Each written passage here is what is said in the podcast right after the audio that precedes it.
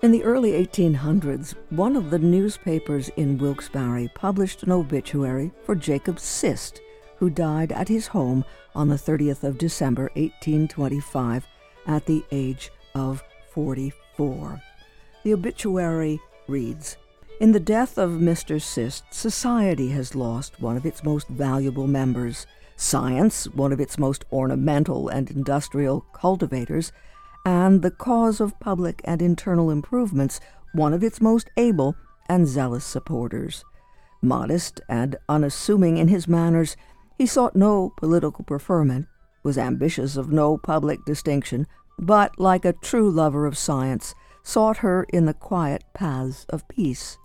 His researches into the geological structure and formation of our portion of the country, and particularly into the anthracite coal regions of Pennsylvania, have been extensive and indefatigable, and while they have contributed to enrich the cabinets of many scientific men, both in this country and in Europe, with mineralogical specimens, they have also been a means of calling the attention of our citizens to those vast mines of combustible treasures with which our mountains abound, and which we trust will be the means, under Providence, of giving employment to thousands of industrious men and prosperity and wealth to our country.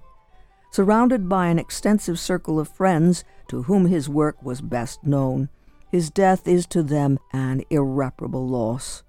Blessed with an amiable family and flattering prospects of a long and useful existence, his loss is another assurance, impressive, deep, and sorrowful, that in the midst of life we are in death. That was an obituary for Jacob Cist from the Harvey book, giving the genealogy of certain family branches prepared by Oscar Jewell Harvey in 1899. Even in 2022, the life and work of Jacob Cist can be seen as remarkable, and the Luzerne County Historical Society invites us to encounter the many aspects and talents of this early 19th century remarkable human being. We had a visit with the Historical Society board members Sherry Emershaw, Vice President, and Adam Thalenfeld, who were eager to introduce us to Jacob Cist and his many accomplishments in connection with the current exhibition titled The Artwork of Jacob Cist Window into a Renaissance Man at the Luzerne County Historical Society Museum through the end of the year. Jacob This is a hidden gem. And when I first heard about this exhibit, I was thrilled because I have a special interest in him because I read a lot about local history. And he just kept cropping up in my readings. Who's this guy? You know, I didn't, I had no idea we had items in our collection. And a lot of these items are the first time we're ever going to see them to the public, mm-hmm. which is thrilling. And we have on loan a wonderful book of his from a descendant who lives locally and looking at his artwork in that book just was so that just brought it all together for me i could just he was like there you know like this person i used to read a lot about had a little interest in oh my gosh this is no one has ever seen this book it's a private collection we sometimes use cliches but he's a renaissance person he absolutely and if he had lived long enough i i consider him a ben franklin he was curious about everything. Mm-hmm. He did his own experiments. Like Franklin, he was an inventor. He has his own fossils named after his he own had, group he, of fossils he, named after him. So not only from a standpoint of just an interest, but he took a scientific mm-hmm. approach mm-hmm. to all of this. And so from an educated standpoint, he knew what he was talking about. A businessman, entrepreneur, writer, poet, investor, postmaster general. he was a merchant. His interests were painting, drawing, geography, architecture. mineralogy, architecture entomology, fossil study, and a study of fauna and flora. Was he born here, Adam? He's not. He's from Philadelphia, but he moved here at a pretty young age mm-hmm. when he was appointed the postmaster and then moved to Wilkes-Barre, where at that time Wilkes-Barre was the only post office, and he was pretty much solely responsible for building out Pittston, Dallas. Most of those grand right. buildings are because of his doing. Well, how he got started in the post office. He was born in Philadelphia in 1782. And his father had a printing shop and he worked in the printing shop. But then his father set up a shop in Washington City, aka Washington, D.C., in the early 1800s. It was short lived because of a change of administration. So now you're talking Thomas Jefferson is the new president, John Adams is out. So now he had to close that shop. Politics, who knows, whatever got involved. But Jacob, I guess, apparently really liked living in Washington City. So what he did, he applied to the United States Postal Service in Washington City, and he got the job as a clerk. When he married in 1807, Sarah Hollenback, that's the key. Sarah Hollenback. And one thing, I don't know how he met her. That's the odd thing. Uh, all the things I read about her, I don't know how, how did he meet her. Well, they married, and then he moved here, and they liked him so much in the post office that they gave him the postmaster of Wilkes-Barre. And that's how he got it. And he had that commission for life. He had that commission for life. And as a matter of fact, in that exhibit, we have his commission. It's it's mm-hmm. there, the original commission we have in our collection. But he went in partnership with with his father-in-law Matthias Hollenback, who was a merchant, and they set up their store on River Street in Wilkes-Barre. And the store, and then attached to it was the post office. So that's how he got involved with the post office. When we talk about an exhibition, just set the scene for us because the Luzerne County Historical Society is not just one building. Correct. So we have a library, a research library, and a museum, both in downtown Wilkes-Barre, right next to the Westmoreland Club. We also own the Denison House and the Swetland House in 44 in Wyoming. So we own the Swetland House and the Denison House, which are you know historic homes in the area. Now, why is he, besides being someone who helped expand the mail delivery in the region and also was able to service the region with the store with his father in law and things like that, what's important about him for us? He is best known for his interest in marketing coal, the early anthracite industry. And of course, we all know how valuable that was to this area. It put us on the map. So his interest in coal began early. His father was Charles Cist, and his uncle was Jacob Weiss. And they had leases with the Lehigh Coal Company located near Mauch Chunk. They were investors there. So I think Jacob, from a very early age, he listened to a lot of conversation. He was privy to a lot of information and uh, marrying into the local elite, Matthias Hollenback had a lot to do with it too, because Matthias Hollenback was one of the wealthiest men at the time of Wyoming Valley, large landowner, and much of his land was coalfields. So he was in a very key position, and he he knew from Philadelphia a lot of the elite in Philadelphia, because Philadelphia was your biggest port, and he was determined to get that coal to the Philadelphia port. Now, how they shipped coal early on was through horse teams over the mountains, 135 miles.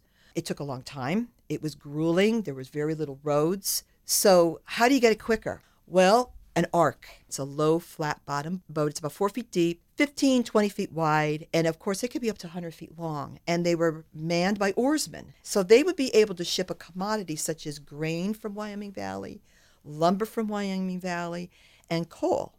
So this was the first act of trying to speed up the process to get it to Philadelphia. And his father failed and his uncle failed at that business. But a little bit down the future, he takes up the leases. And what happens? The War of 1812. That was the big one, the War of 1812, because all coal that we got, believe it or not, at that time was from England. England, it was cheaper to get from England and Virginia they blockaded the Chesapeake Bay. They blockaded the Delaware River. So we're not getting any coal. And of course, you got an industrial complex now coming up because of the war. So Jacob decides to take advantage of new leases at that same company out of Mauch Chunk, which would be the Lehigh River. And unfortunately, calculating the loads for these arcs, and I said the other problems they had poor oarsmanship, or if the water table was low, some crashed on rocks. He wasn't getting it to market. And there was already a thriving demand because Jesse Fell, the famous uh, man from Wilkes-Barre who had that grate and to burn coal in a home, had invented it in 1808. So here you are during the War of 1812. I mean, it was a win-win situation, but we couldn't get the coal fast enough. So by the time he figured out a better way to calculate the weight and some luck with the water tables and the oarsmen, the war was over. And he lost a lot of money in that venture, a lot of money. But to the day he died, he never ceased trying to get that coal to market. And I read a little thing about his one daughter because he had five daughters, and she wrote about him, and it was such a touching little thing I read. She remembers seeing her dad in his study at the house, and she said, uh, Father, what are you doing? And he was always surrounded by his books, and he was, and he goes, Well, my child, I am devising a way for the railroad to ship coal over the mountains. So until he died in 1823, this was like 1822 that she remembers that, he never ceased trying to get coal to market. And there is a quote, because you're wondering, well, okay, why did he care about coal? And he studied it, he mapped it, he visited the mines. But I found this quote and I thought was very interesting. And here's how he was described young, ambitious, and a clever entrepreneur who devoted his energies to the fostering of the Pennsylvania anthracite trade in order to supply the city of Philadelphia with fuel at a handsome profit. so there you go. He was an entrepreneur, he was a pure capitalist. He not only saw the need to help and benefit where he lived, the community, but he could make himself and a lot of people money.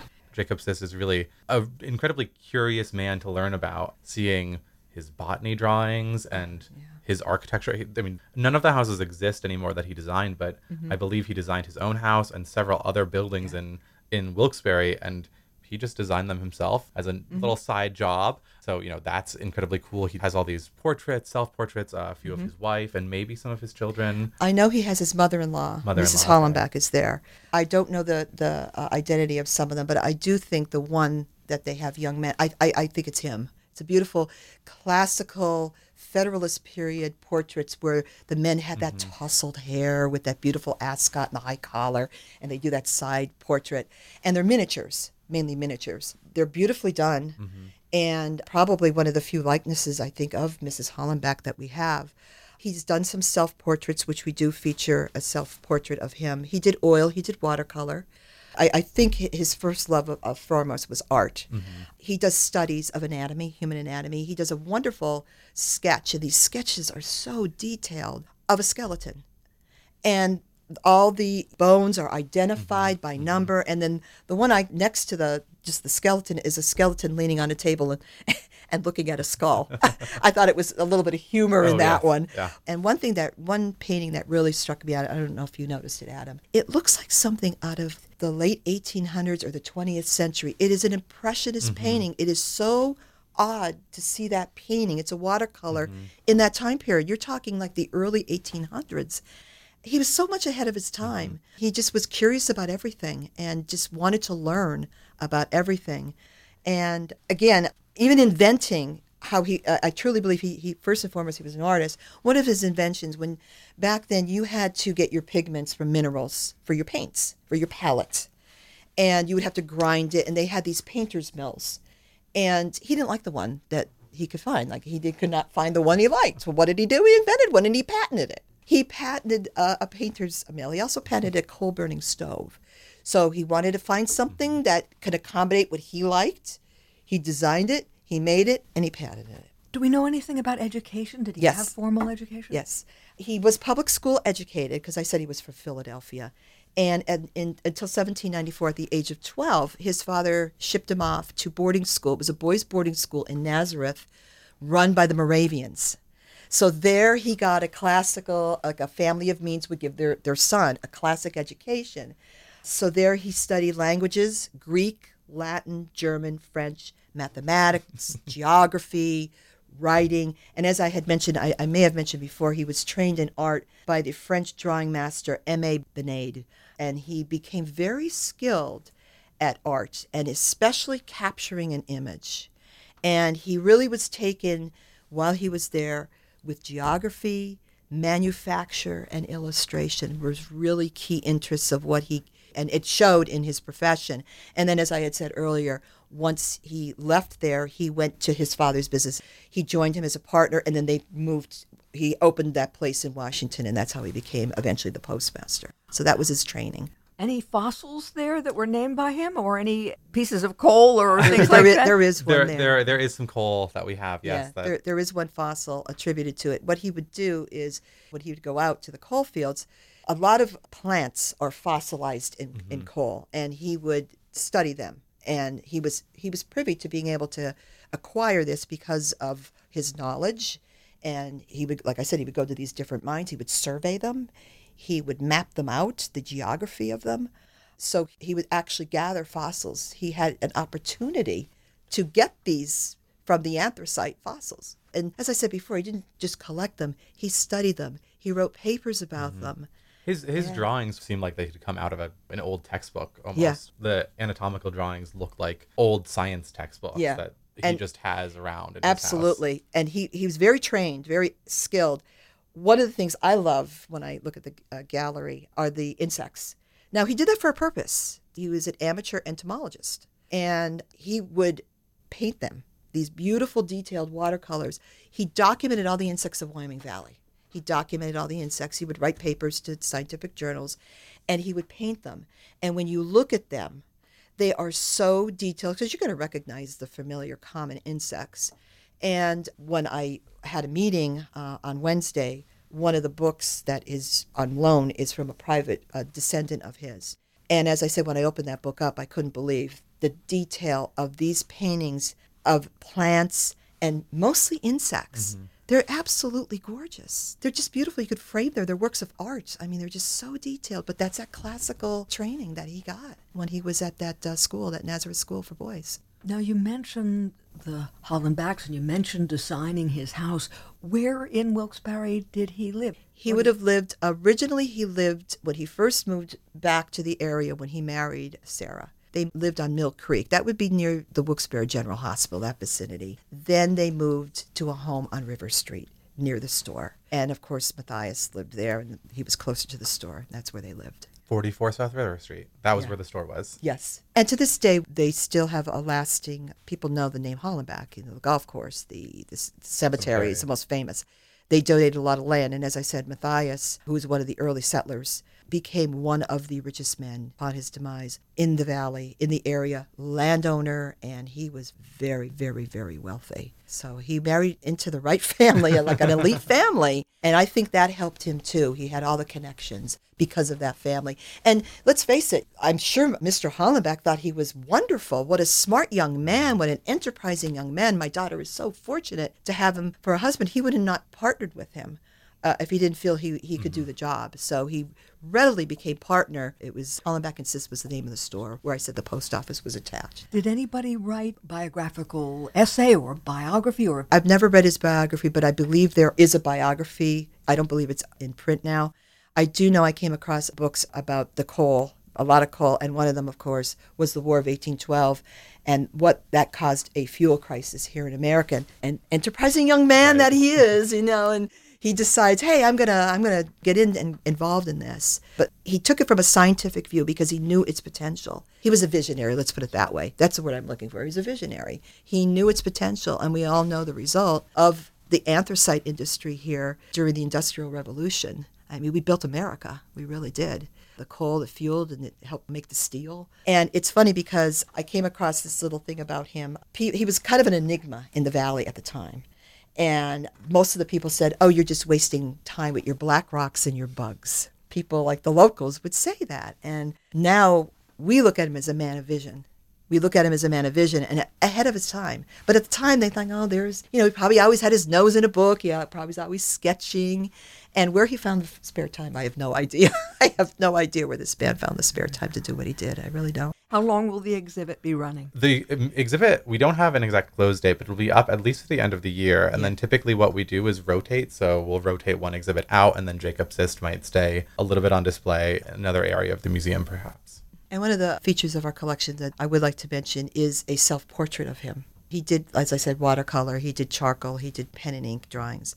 But this is his, his self portrait. And as I had said before, I truly believe his whole heart was as an artist because when you look at this portrait of him, he's looking out to you, and behind him are his books, his library, but he's holding his painter's brush and his painter's palette. So I think his true love, as I said before, he, he was truly an artist. And he was able to, all of his skills, his knowledge, a lot of it he was able to bring forth through art. And be it a sketch of a coal mine, Abijah's coal mine in Plymouth is one of the earliest sketches of a early coal mine here in Wyoming Valley. We know what it looked like because of his detailed sketch. Or designing the stove, the, the coal burning stove, or just studying the position of a human hand. We have sketches of a hand or the bodies of people. He just, I think he was a doodler. He probably constantly doodled. I picture him in that post office before, you know, maybe he had a little free time before a customer came in, and I picture the man sketching on paper or painting or doing something. That's that's how I picture him. But uh, one thing I do like to say, I believe Cist represented the beginning of the American capitalist capitalism. Early nation, new nation. He saw its potential by combining theoretical knowledge, practical skills, being an inventor, salesman, visionary, and a risk taker. And many more were to follow in his footsteps later on. And tell us if we're curious and we want to know something about the history of the Wyoming Valley. Are we able to use the Bishop Memorial Library? Is that something that's open to the public? It is open to the public. Uh, you can make an appointment to meet with one of our librarians who can help you do research. So you can come in if you're curious about your family. You can come in and research your own family. Uh, you know, go back as far as they've lived here, as far as we have information on them. Uh, you can look up Jacob Cist. You could look up the Hollenback family. So yeah, you can make an appointment at the library for any day of the week and do research on your own. Do research with the librarian. That place is full of records, so of you can get as much information as you want on a lot of And topics. any subject you want, be it a history in our archives, we have so much in our archives that they could pull out for you and loan you at the library as a source of what you're doing, perhaps a paper, a book, hopefully a book, the history of the area. So the library is a great source. Uh, we really serve the community very well. We really do.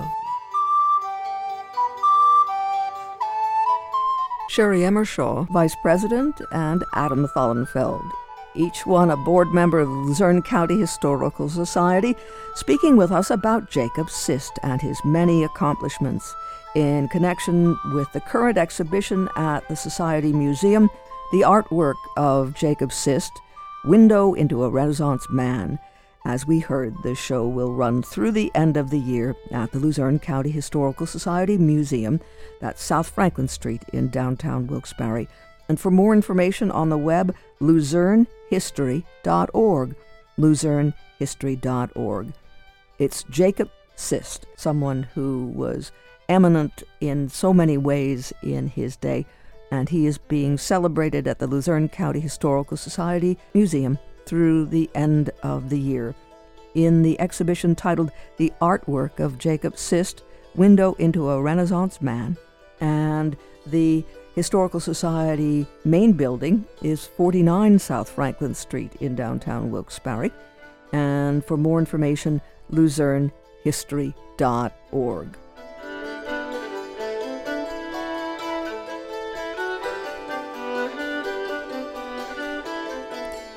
And the Luzerne County Historical Society has announced the annual downtown Wilkes-Barre Ghost Walks will be returning this year. The tours will run October 21st and 22nd, and there are rain dates the following weekend.